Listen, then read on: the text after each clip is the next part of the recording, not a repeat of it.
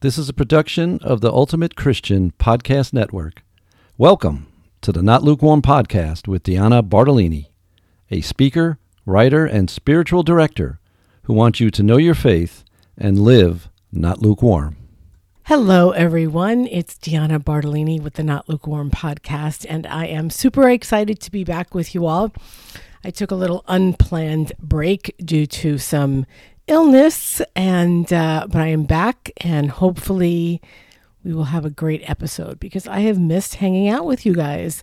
And I have a guest with me today to welcome Deacon John. That's me. I'm back. We are going to be talking about Pentecost because if you are listening to this anytime around June 5th, that is the Feast of Pentecost. As we get started, look a little bit at what exactly is the Feast of Pentecost and why is it important. First of all, Luke is the author of the Book of Acts, and that is where we find the explanation or the scriptural retelling of Pentecost, and it begins in the second chapter, verse 1. Luke is reminding us that Jesus is sending the gift of the Holy Spirit. The apostles are waiting in the upper room. They are waiting, as they were instructed to do by Jesus himself at the ascension, to go back to Jerusalem and to wait until the Father sends the Spirit to you so that you will be able to do what it is I want you to do, which is to spread the gospel and the good news throughout all the earth. Very much ties in the Feast of Pentecost with the Jewish Feast of Pentecost. And the Jewish Feast of Pentecost was a celebration where the Jews remembered when the Torah was given to Moses on Mount Sinai. And Pentecost, both the original of giving of the Torah to Moses on Mount Sinai, is the theophany. It's a manifestation of God. And at Pentecost, to the apostles in the New Testament, you know, it is again a theophany. There is a manifestation of God in the same manner, in the manner of driving wind, in the manner of a flame, right?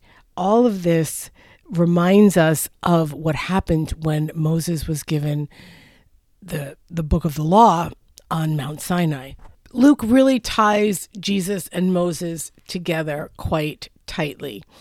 For Luke, Moses is a type, and Jesus is going to really show us how he is the fulfillment of all of the types of the Old Testament, and Luke does that very nicely. And so again, Pentecost is in and of itself an important date in the Christian world, but it was also an important date in the Jewish world, which is why all of the people were together in Jerusalem at the time. So now, to set the stage, Deacon John is going to read just the first few verses in chapter 2. So chapter 2, verses 1 to 4. When the time for Pentecost was fulfilled, they were all in one place together. And suddenly there came from the sky a noise like a strong driving wind, and it filled the entire house in which they were. Then there appeared to them tongues as of fire, which parted and came to rest on each one of them. And they were all filled with the Holy Spirit and began to speak in different tongues as the Spirit enabled them to proclaim. You can see that, again, a noise like a strong driving wind. It fills the house, and then there are these tongues as of fire that appear and rest on each of the people there. After this, what else happens at Pentecost? Well, the apostles are sent out to preach to all the people, not just in the immediate area where they were, but basically as far as they could travel in the world. At the time when the Holy Spirit came down, in Jerusalem, there were people from all over. It's just showing us that that's what the Holy Spirit wanted them to do, was to proclaim the good news to everyone. It's that reminder, isn't it, that Jesus did not come only for the Jewish people, but for all people. Exactly right. So when we think about this, what happens then is Peter is filled with this holy boldness. And he goes out and he gives a great speech. He stands up with the other apostles and he gives a great speech. Unfortunately, it doesn't go over very well, does it, in some ways? It does not. People were listening to this and wondering if it really was the Holy Spirit or if people had too much wine to drink. A little bit further here in Acts, Peter addresses the too much wine situation and says, "These people are not drunk as you suppose, for it is only 9 o'clock in the morning." So we know that Peter and the apostles were not inebriated in any way, shape, or form, except it was that sober intoxication of the Holy Spirit. There's actually a book by Father Ranieri Cantalamessa called The Sober Intoxication of the Holy Spirit. And so they were intoxicated, but not with alcohol. They were intoxicated with the gift of the Holy Spirit, because now it was really the time to do that bold proclamation of the gospel. And Peter does. He tells the whole story. And people come and turn away from their sin. They turn away from being unbelievers in Jesus to being believers. And so they become, at that very moment, because of Peter's boldness, they are also filled with the Holy Spirit. They receive that gift of faith and they become Christian. I think that says a lot here to us. And for me, one of the things that it really says is that if we proclaim the truth, people are going to listen. They might initially think, okay, what is going on with that man? What is going on with that woman? But ultimately, if we speak the truth in love, people are going to pay attention and they're going to take notice. And they may come and see that Jesus is there for them, just as we believe he is there for us. What are some of the things that are associated with Pentecost, like some of the symbols of Pentecost and the Holy Spirit? The color red comes to mind when we talk about Pentecost. Me being a deacon, serving at Mass, it's probably the color that we wear the least around the liturgical year, but Pentecost is a red color day. That's what our vestments are, because it signifies the fire that he has sent down to comfort our hearts, right? to set us on fire, for us to proclaim his word to everybody. So wait, is the Holy Spirit coming to comfort us or convict us? I like to think both. I would agree. I think oftentimes we need a little bit of both, right? Because we can become complacent and we can forget that there is a call on our life. That yes, Jesus, of course, gave the disciples very important instructions, but by virtue of our baptism, those instructions to go out and preach to everyone and proclaim the good news applies to us just as much. And I think sometimes we forget that. Absolutely. Very definitely. You know, sometimes when I'm at a meeting or something, and they ask for an opening prayer. You know, I always remember the first thing really is to thank God, to thank God for everything.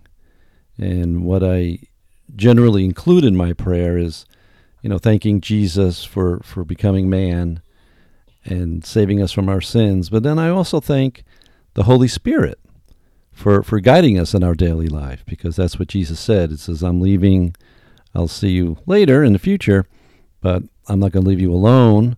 I'm leaving you with the Holy Spirit to help you remember how to live your life according to God's will. I think that's so important. So Jesus has left us so many humongous gifts, right? He's left us the gift of himself in the Eucharist, his word, but also the Holy Spirit. And the Holy Spirit is ours just for calling on. All we have to do is come Holy Spirit, say, come Holy Spirit, and the Holy Spirit is going to be right there with us. And I think that is so important. When we think about living not lukewarm, when we think about practical ways in which to live out our faith on a daily basis, I think if we called upon the Holy Spirit more frequently, that would be of a huge help to all of us in our spiritual walk. Absolutely huge help in our spiritual walk. We are going to have a Not Lukewarm Challenge because that's what we always do, right? We have a Not Lukewarm Challenge. So we have two of them. Two, not just one. Two. So you could either choose or be super bold and... Both? Wow. Do both. We could do both. All right. So one, Deacon John already mentioned. He's going to be wearing red on Sunday. And I would suggest that y'all wear red on Sunday as well. So wherever you go to church, wear red. I'm going to be wearing a red dress. So go ahead and wear red. Just as that visual reminder of that flame of the Holy Spirit. And the other thing is this. Do something bold this week. What do you mean bold? How bold? You know that little thing that the Holy Spirit's been sort of poking at you to do, to make that phone call, reach out to that friend, invite someone for coffee.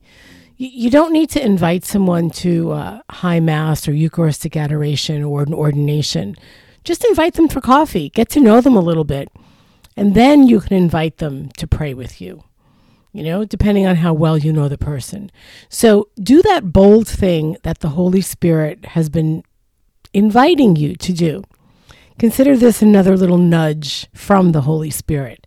Yes, I'm being very, very bold, very bold, because I haven't talked to y'all in so long. Do the bold thing that you've been holding back on. Do that this week and see how that feels. See how that feels when you exercise that Holy Spirit that is within you. Anything else you want to add, Deacon John? Well, Pentecost is the birth of the church, the day the church was founded, so to speak, right? In a manner of speaking, yes, yes. How about being so bold as to, like, have a birthday party for the church? Or at least ask other people, are you having a birthday party on Sunday? It is Pentecost, and they might stop like, wait, what? What do you mean? Like, wait, the church was like born on a particular day? Well, this is the day, you know, where it, I guess, kind of officially began with the coming down of the Holy Spirit. So it is the birthday. So, I don't know, you don't have to actually throw a party, but maybe just, you know, as part of a conversation with people. Hey, do you know it's the church's birthday? Maybe we should throw a party. Yeah, all three of us. All three of us? Our grandson will be here. Oh, that's right. Okay. All right. So look, there's another challenge. You could take one of those. So you can wear red to church. You can do something bold, or you can have a birthday party for the church. Let us know which one you choose to do. And to close out our time, I'd like to pray my favorite Holy Spirit prayer. And I will, of course, drop this in the show notes so that you have it. And it goes like this. Come, divine Spirit, rattle our cages. Break into our locked houses, water our parched land, undo our bends and twistedness, awaken our hearts, help us to overflow with kindness, and give us unending joy. Amen. Everyone, be filled with holy boldness, and don't forget to always live not lukewarm. Thanks for listening to the Not Lukewarm Podcast, a production of the Ultimate Christian Podcast Network. If you like this podcast, please subscribe, tell a friend, or leave a review wherever you listen. Show notes and links are at notlukewarmpodcast.com.